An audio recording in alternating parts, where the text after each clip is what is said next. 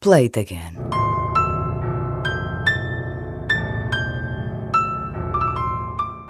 Chama-se An Innocent Man e é um dos grandes discos editados em 1983.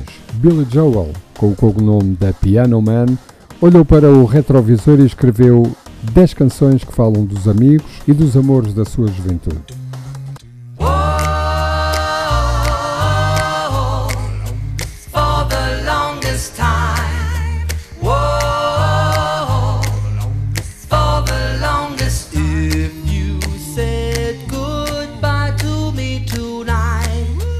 The Longest Time, em jeito de West Side Story dos anos 80. Mas An Innocent Man, a faixa 2 que dá nome ao disco, era uma canção séria.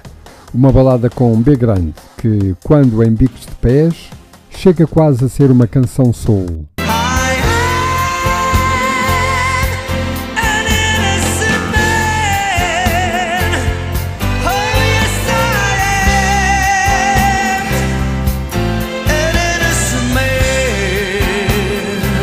A excelência da composição com as harmonias vocais de Joel fazem de An Innocent Man uma das canções do ano.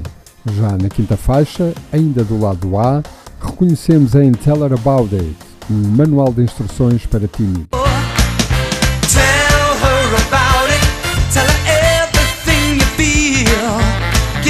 Every reason to accept that you're for real.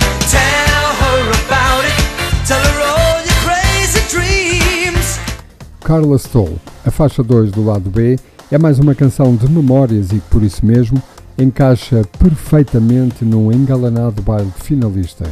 Oh, oh, oh, ah, yeah, yeah. Pouso agora a agulha naquela que será certamente a canção que mais terá contribuído para o sucesso do álbum. Em jeito de nota de rodapé, Uptown Girl e o álbum An Innocent Man foram nomeados para single e álbum do ano, respectivamente. Perderam ambos para Thriller.